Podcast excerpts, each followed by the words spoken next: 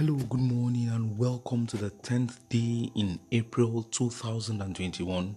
I remain your host and the author of the Golden Apples devotional, Chidebube Nike Okorie. Our text today is taken from John chapter 19, verse 17. John chapter 19, verse 17, the easy to read version. It says, He carried his own cross to a place called the place of the skull. In Aramaic, the name of this place is Golgotha he carried his own cross to a place known as the place of the skull. He's talking about Jesus. He carried his own cross to Golgotha. Our topic today is a question. Is a question. Disappointed? That's the question. Disappointed. The, the, the, the topic is asking you, are you disappointed? Are you disappointed? Because you see, the truth of the matter is that if I were Jesus, I would have been disappointed. If I were Jesus, I would have been disappointed. Because Jesus invested so much into the life of his disciples. He invested so much into the life of his disciples. And someone would have hoped, someone would have expected, someone would have wished, and reasonably so, that if he had helped his disciples carry their crosses at many times throughout his ministry, when he needed them the most, they would at least be there to help him carry his. They would at least be there to help him carry his. But when he needed his disciples the most, they deserted him. They deserted him. When he needed his disciples the most, they deserted him. Oh, Peter, James, and John, come, let's go and pray. My soul is exceedingly heavy, even unto death. Come, let's go and pray. Took them to the Garden of Gethsemane, and those guys slept off. Came back. Are you sleeping? You can't tell me for one hour. They slept off again. They slept off again. By the time they came to arrest him, everybody disappeared. All the disciples ran. In fact, one of them had only a linen cloth around himself. That one took off naked. he took off naked and left only Jesus to face the music. A whole teaching can come out of this, but that's a story for another day. They took off and left only Jesus to face the music. That's why your intentions must be pure. Your intentions must be pure. Your intentions must be pure. If you are investing into the lives of people, invest out of love. Amen. Invest in the lives of people out of love. Don't, hey, Mayana Shaga.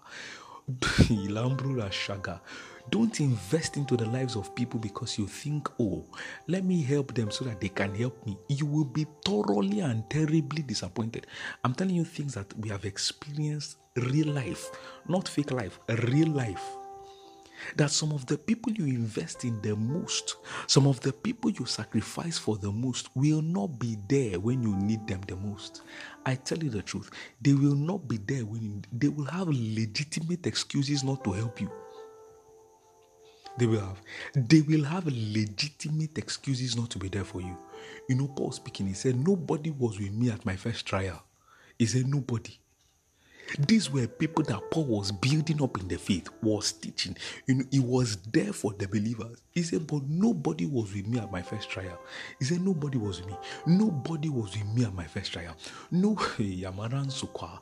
Nobody was with me at my first trial. Nobody. So if you're investing in the lives of people, invest out of love. I want to see this person progress. That's why I'm investing in his life. Because you see, not just will those you invest in not be there for you, or not just they may not be there for you when you need them the most. There may be some part of those who would put you in the trouble itself. There may be part of those who put you in the trouble. It is one thing for them to abandon you like all the other apostles. It is another thing for them to deny you, but it is a different ball game for them to be like Judas. Upon all what Jesus did for Judas, it was Judas that betrayed him. So some of the people you invest in the most are the ones who will even put you in the problem itself.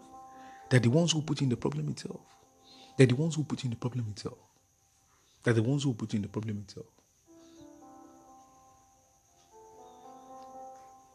But you see, the good news is that although none of the disciples helped Jesus to carry his cross, there was a man known as Simon of Cyrene. He helped Jesus. That is why, you know, the Bible says, Blessed are the merciful, for they, they shall obtain mercy. So be merciful to people. You may not obtain mercy from those you were merciful to. Help people. You may not be helped by those you helped. Do you understand?